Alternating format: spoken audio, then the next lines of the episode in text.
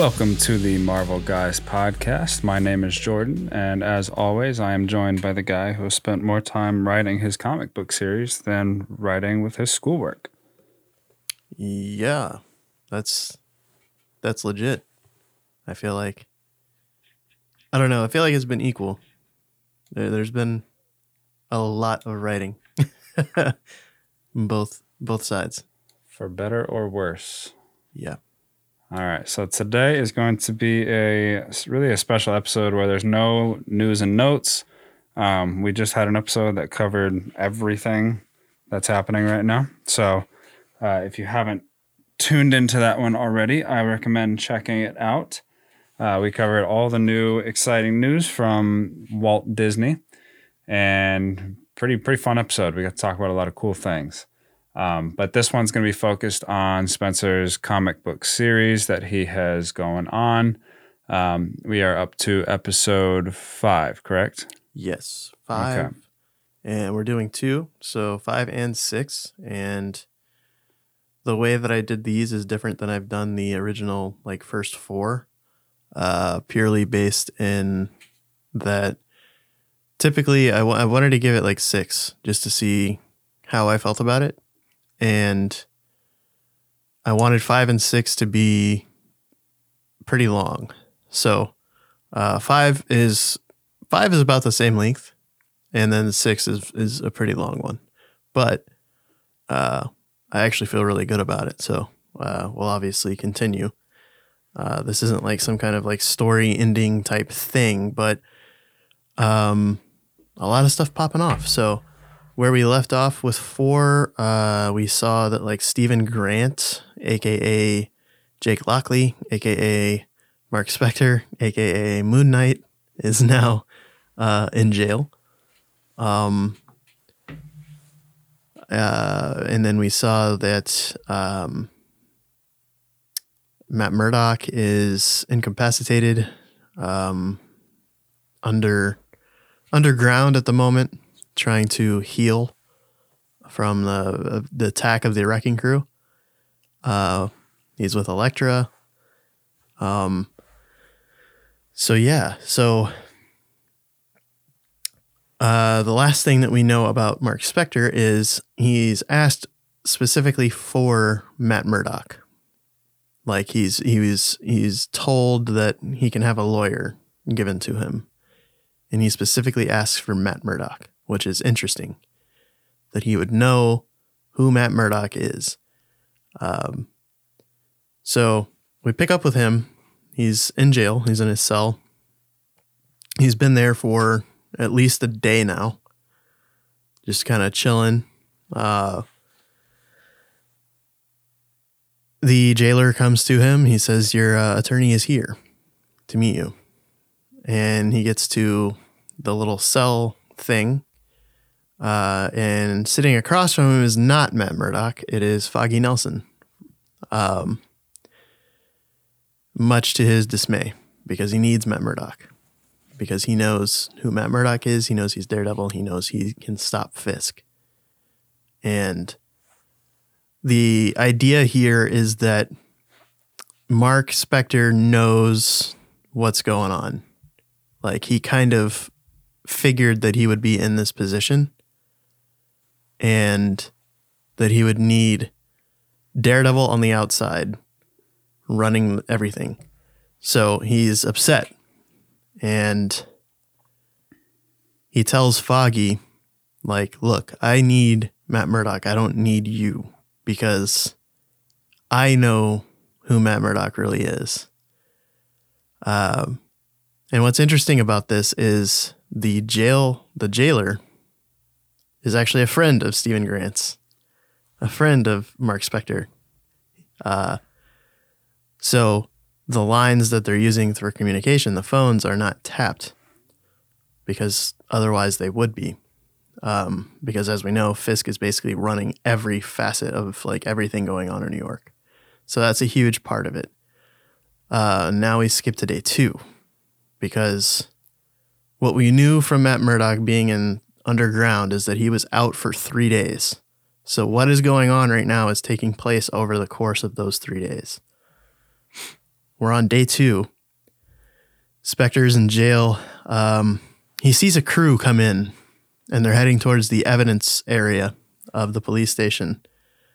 He sees one of these people and they make eye contact and they both nod at each other. Spector smiles. He then looks outside of his jail window to see that a full moon is like in the distance. And yeah, if you know anything about Moon Knight, yeah, things could easily pop off real quick. Before breaking, uh, before like night two, uh, he has this vision. This vision comes to him, and he sees the entire city in flames with Kingpin towering over the city. He then has a conversation with the Egyptian deity Seth, who tells him basically, like, look, you're like, your time's coming. Your time is up. Like, you failed. Spector's visions then spiral out of control. When he comes back to, he now finds himself locked into an insane asylum, trying to break out. All he knows is that there is a full moon as he looks up to the sky again indicating that there's a new lunar cycle. Amazing fight sequences break out because he's now surrounded by other patients within this insane asylum. And he just starts going crazy. Like he just starts just one night, like just rocking these dudes. The orderlies come in. He it's not even a match. He just runs through these orderlies. When he gets out to the top of this insane asylum, like breaking through that final door to the ceiling of this insane asylum, he now realizes that he was never in there, that he was in the jail the entire time, and that he just fought off all the cops and inmates that were in there. Uh, Spector regroups for just a second and realizes I have to find Matt Murdock now. Wherever he is, I have to find him. The night before, this is where we pick up from where Frank Castle was left in his underground lair that had been destroyed by Bullseye. We pick up with Frank, bloodied, walking around in underground areas. He's hurt, he's limping. Finds a safe area to dress his wounds, and as he's dressing them, he thinks to himself uh, that he would have had, uh, he would have had them, and would have been been able to put a stop to everything had that one guy not been in the way. He ponders how to get at the drop on the next uh, drop on them on the next time. Then he knows the next move for the henchman. He doesn't understand the entire plan like Spector does, but he knows the next move and that they will be breaking out a few inmates. So this takes place before Matt Murdock gets messed up. This is literally like that night before. We pick up with the doctor and the wrecking crew breaking out of prison as they walk through the prison walls. So this is post Matt Murdock getting messed up. They're now greeted with sniper fire from the Punisher, but the doctor says, nah, don't worry about that. Move for the vehicles.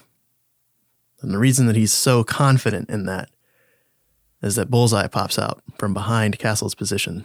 He fires an arrow in the direction that explodes on impact and he rushes in. Here we see this like amazing. I wanted this to be like an amazing action sequence, like probably the best one that we've seen so far. And they're struggling, they're fighting. One pulls a blade, it's Bullseye. Bullseye misses wildly. Castle gets a few punches in. But the next one connects as he stabs Frank. We then see Castle grab his own knife after headbutting Bullseye, disorienting him. Bullseye's now been stabbed. He makes a few jabbing remarks, with, which pisses Frank off. Uh, he runs towards Bullseye. He gets tagged a few times. They struggle for a little while, fighting for the knives that are on the ground. When all of a sudden, a gunshot rings out. And all we're left with is a picture of a like lifeless white gloved hand. And what's interesting about that is both characters wear white gloves. That's it. There's blood everywhere, and we see a dark silhouette behind, like in front of them, standing over them. That's it. And then we're the idea is that we're now going to have two pages in a row that are just black. Just completely black pages, nothing. Then the next page that we pick up with, we pick up with another outstretched hand with a silhouette behind it. However, this one is ungloved. And then we see a bubble that says, Hey, hey, Johnny, rough night. We soon realize that that's Reed Richards that's been standing in the back in this scene. Uh, and we realize that, you know, this is the Fantastic Four. This is the Free- Four Freedoms Plaza. Reed is working on something, and we see the clock reads 6:43 a.m. He's looking at strange reports and firsthand accounts of witnesses describing people acting strange, like not themselves. A hushed tone comes over him. He doesn't say anything, but his facial expression says it all. He's unearthed something massive. End of episode five. So, as we all know, this was supposed to be basically the Marvel Knights crossing over with the Fantastic Four. And we're five issues in, and this is the first time we've seen the Fantastic Four at all. And we've only seen Reed and Johnny. So, um, and not much dialogue, but there's a reason for that. Um, issue six, we'll pick up. Um, we begin with Wilson Fisk now making his breakfast, getting himself prepared for the day. I think we've kind of seen a scene like this before already. But this time, he looks into the mirror, only to see behind him is himself. There's two Wilson Fisks in this reflection. He turns around and there's nothing there. He even chases out into the living area of his apartment complex to see that nothing's there. He's confused. That's a big mirror. Yeah, it's a huge mirror. the doctor now begins briefing the wrecking crew for what appears to be the final time. He then looks to one of them and says, Look, I know your background. You're a physicist just as I am. You know proper transportation of the package. You'll be given special orders for one. And I need you to take Pile Driver with you. Wrecker, you go to the Civic Center basement. Bulldozer, I want you to go to the City Hall complex. They go their separate ways. We then travel to Wilson Fisk, who is observing television reports that show him with a small lead in the polls, even after the arrest of his opponent. But also, chaos in the streets because of this. People clamoring, calling out Fisk as one who is unfit for the job, that he doesn't truly care for the people, which enrages him. He turns the TV off, crushing his remote in his hand as he does. He's then briefed by the doctor, who for the first time now looks in a state of panic. Dr. Franklin, you better have some good news. Franklin explains to him that Bullseye hasn't been seen or heard from in a couple days now. Have the orders been given to the wrecking crew? Fisk asks angrily. Yes, they have been. And he's cut off. A shot rings out. Fisk says, Then your job is complete. And we see now Dr. Franklin lays on the ground with a single bullet hole in his head. So this is huge because this doctor has been Fisk's right hand man this entire time, and he literally just shot him after getting the news that Bullseye is presumed dead, but, you know, no one knows for sure yet. We then pick up with Matt Murdock. He's still not doing so well, but he's exercising underground. Elektra enters. He senses her presence. She explains that she's brought a few rare and special herbs to help him heal and recover. She creates a concoction. He breathes it in. He takes this herbal tea. His senses overload, but only for a moment. All of a sudden, he's flashing through memories from his training, meeting Elektra, fighting her, his love for Claire, his father, fighting along Luke Cage and Iron Fist. When we come back to, he's no longer greeted by Elektra. He's greeted with the presence of the Moon Knight, Mark Spector, who begins by breaking things down to Matt. He then tells him the whereabouts of Elektra, Luke Cage, and the Iron Fist, who are all making their first appearance. Uh, well, Luke Cage and Iron Fist. Spector tells them that he knows basically everything that Fisk is going to do. He's got a really good idea of points of interest, but he's also got a guy on the inside. And that is more important than anything else. Because if they can stop Fisk from getting any more power, that's all that matters. Not everything else is secondary which upsets Matt because he wants to know where Elektra is. He wants to know where Luke Cage and Iron Fist are. Those are his friends. He's fought alongside them too many times to just not be where they need to be. He needs to be with them, fighting. Mark, Spe- Mark Spector breaks it down even further by saying that they've basically been sent on a fool's errand, but nonetheless a distraction that can help us take Fisk down for good. Like, you might want to fight with them, but in doing so, you're going to lose the war. So it makes more sense if you follow with me and what I'm doing than it is to go fight them. Because at the end of the day, we all want Fisk gone. Murdock is challenged by this, but he trusts Spector enough based on the information that he's been given but he also feels that same urge to fight by the side of Luke Cage, Iron Fist, and Elektra. He reluctantly agrees that he should go with Spector because there's more at play.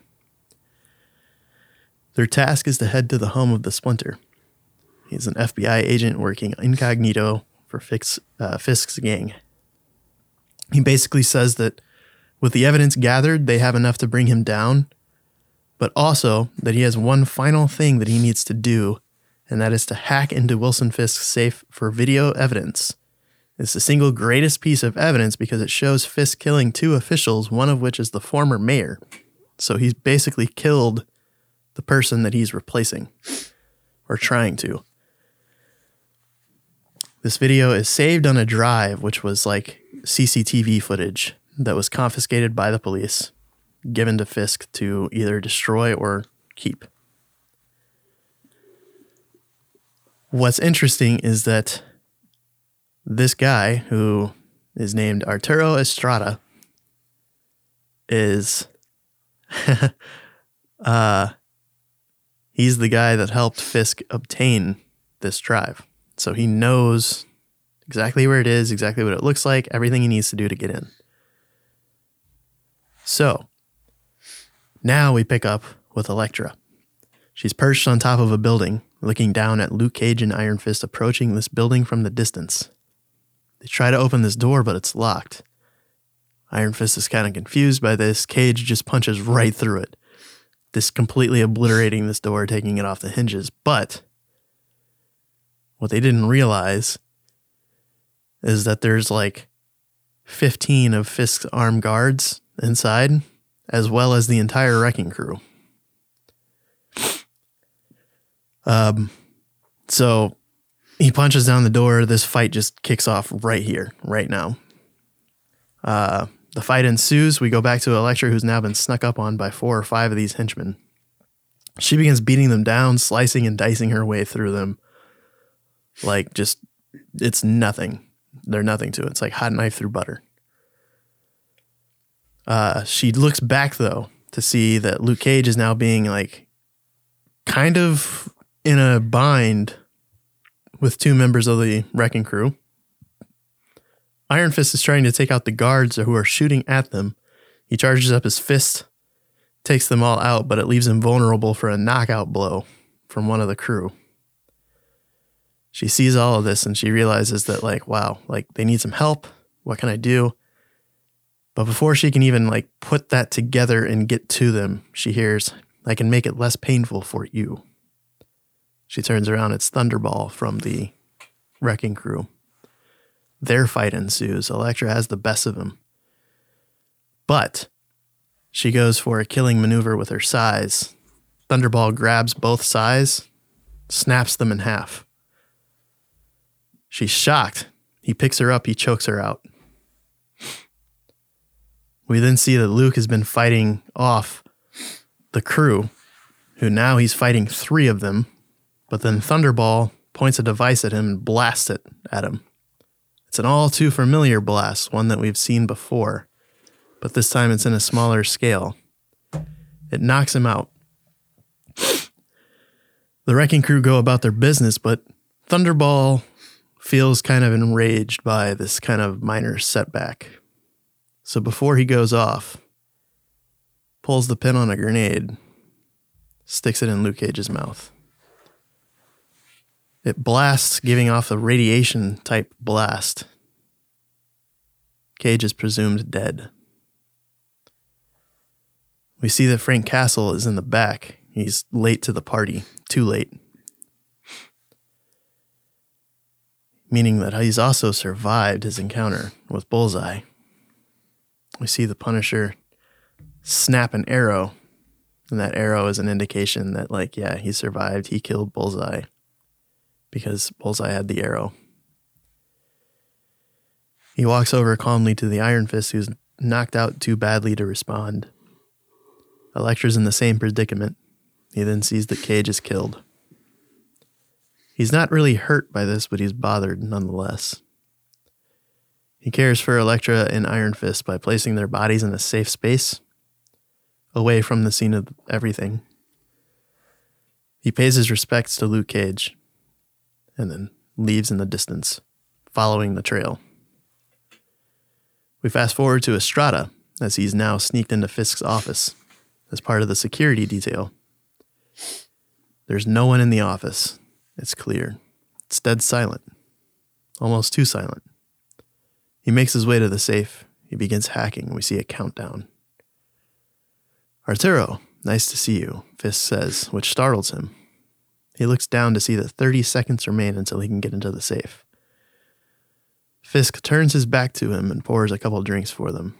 He says, you know, I've had my eye on you for a while now. You show great promise, leadership, and dependability. Fisk looks up with a dark, menacing look on his face as he takes a drink. Arturo is able to get into the safe really fast, snatches the drive, closes the safe without being detected. But you haven't earned my complete trust to be in this office, Fisk says. So you have five seconds to explain yourself. Five, four, three, two. Just as he gets to two, Daredevil blasts through the glass and begins fighting Fisk to no avail. Fisk is he's he's the biggest opponent that he's faced, the toughest opponent that he's faced as well.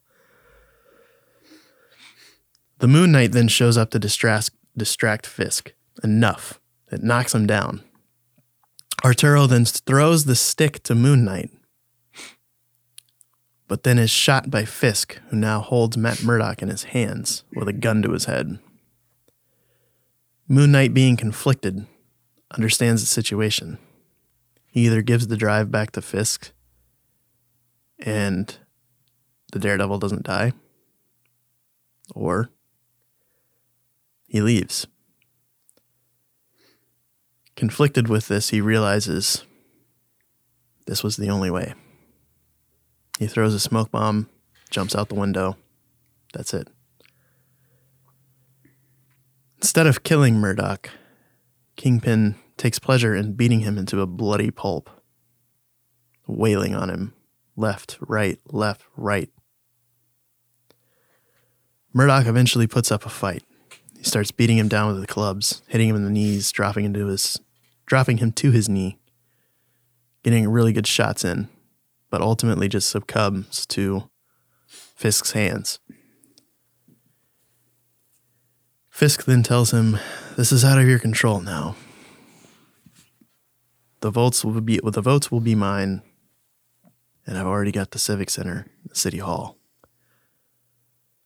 I'm sure you may or may not know, but the hospital is now my ransom to prevent this from all going wrong."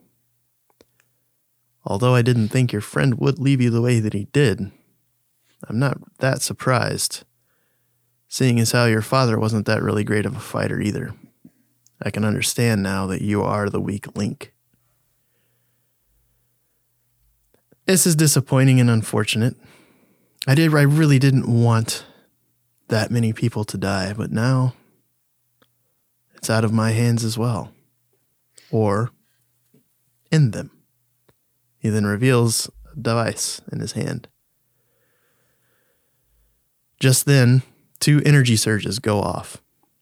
The voting booths within these sites go dark and then reboot. We see the wrecking crew leave in the distance, presumably to head back to Fisk's complex. Then we see Frank Castle rushing into the hospital, escorting people out. He's then confronted by the Thunderball and pile driver of the wrecking crew. He takes them on, they begin pummeling him, but then he makes a leap over attack on the pile driver, shooting him dead with an aerial attack. Thunderball sees this and goes into a rage and begins beating Castle down until he sneaks a couple shots to the gut. Thunderball collapses.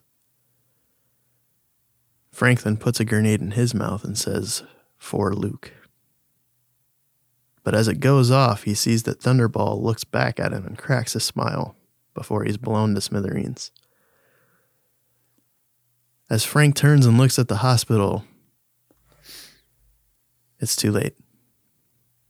A bomb detonates, completely flattening the entire hospital. Presumably, a lot of people still left inside. Fisk looks out to see his handiwork. Murdock is barely coherent, crawling on the floor, bloodied, but he understands what just happened. He could see it, he could sense it, he could feel it. He weeps.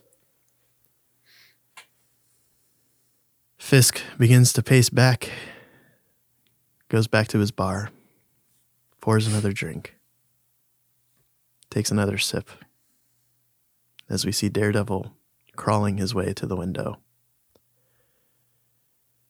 He falls straight down from the top of the building, his only way out.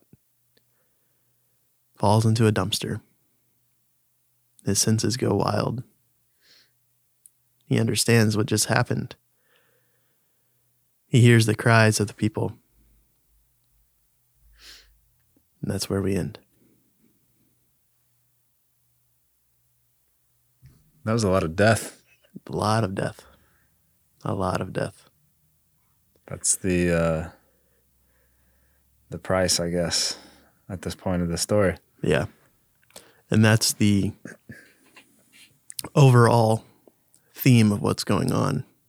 Like what we saw early in the series was Frank Castle killing, and that kind of like set this tone that like he understands the price Moon Knight hasn't killed anybody, but he understands the price because he was willing to sacrifice Matt Murdock to take down Wilson Fisk. Even though, you know, Murdock's still alive, like barely. Um yeah, it's there's a lot lot at stake. And but the but the big thing too to take away is that there's only two members of the wrecking crew left. Right like Frank Castle did work on them. And, you know, the unfortunate thing was like, you know, we didn't really, I kind of rushed the Luke Cage thing, but I really felt like that was impactful. Uh, because Luke is a very like beloved character, so is Iron Fist, and they're to have them incapacitated. Um, I don't know, it made sense to me, uh, and I think it shows a lot of what what the wrecking crew's thought process was in that moment. They realized, hey, like Luke Cage, like this dude is literally taking on three of us and doing work. So like he's got to go. like if we want to be able to do what we want to do, he's got to go. So um and and then the reason that I did that the way that I did it is because like that's literally like the only way that you can really kill Luke Cage is some kind of like radiation blast. Um, because he's insanely strong. Um, what we'll see from here on out, I mean, you'll have to tune in, obviously, but like, there's there's a lot of things going on. You know, like, did Claire survive? Like, is she still was she in the hospital when it blew up? Like, Matt Murdock has been getting wrecked like almost every issue. Um, you know what what happens now? You know what was the deal with the voting booth? Like what what was going on? Like this is obviously presumed to be the election night. Um, because we saw people like protesting in the streets, uh, all kinds of stuff going on. Um, but yeah, I feel like issue six was probably my favorite, just based off of it being kind of action packed and like stuff kind of happening at a rapid pace. Um, so yeah, The last one was about 15 to 16 minutes long. So wow. it was getting uh getting up there. Mm-hmm. A lot of a lot of story to Mhm. go along with the action. Um The reason I did that too is because I just really did feel like when I was writing the previous four issues, they were super short. I just, I really felt like they were really short. And comic books aren't really that short when you like really break down each page. mhm. Um, so I felt like I did a better job in this of like keeping interest, but, uh, you know, writing decent content. So You've got a lot of plates spinning right now. A lot of things happening. Yeah. I mean, what's the fallout of Mark Spector and Matt Murdock? Like, Mark Spector just basically said, F you, this is more important. I don't care if you die. Right. uh, Frank's going to be extremely pissed. Like, he's going to go into like probably full rage mode, I would assume. It would be presumed that he would. Uh, but we'll have to see. We'll have to see what all happens. Um, Right. Notes from the author. Yeah. Um, yeah, it's getting interesting. Uh, a lot of moving parts, as I said. So it's gonna. There's a bunch of different main storylines that are happening, hmm and each one hopefully will have a, a culmination at the end of this. And uh, I think when we're finished, uh, we'll do a ask the ask the editor kind of a thing and see where you were going with Right. uh, a bunch of different things, what your thought process was. So yeah. I think that'll be a lot of fun. Um, I think the single biggest takeaways are the introduction to the Fantastic Four and the seemably throwaway scene with Wilson Fisk. Because with everything that happened in that specific issue, that was like nothing. But that's done purposefully. I want that to be done purposefully. So, for the listeners, that's a key part. Don't skip over that. like, don't forget about that. okay, I'm excited. Yep. The uh, what do you, what do you think would be timetable for the next one? Um, it should go pretty, uh, pretty quick now because there's no school for me anymore at the moment. So, All right, then we Uh, got it coming around the corner. yep. Um, I'm thinking that this will be a 12 issue thing because now we have the Fantastic Four introduced. yeah, and stuff has popped off. We're already at election. So, as I said before, go back and check out our news and notes um, episode about all the stuff that come came out of the Walt Disney Investors Day. Um, super exciting stuff. A lot of fun to talk about. Uh, the next edition of the comics series will be coming out before you know it. And we will have, of course, new news that approaches, and WandaVision is coming very soon. We'll have uh, recaps of that. So, uh, thanks for joining us. And if you have any last thoughts or words for the audience, now would be a great, great time. man, I'm just I'm excited with all the news from the previous episode, obviously. Um, but I'm also really excited about this. Like, I've got like creative juices flowing, and I, I'm I'm excited, very very excited for uh, the future of the comic series. As am I. Thanks for joining, everybody. We'll see you soon. Take care.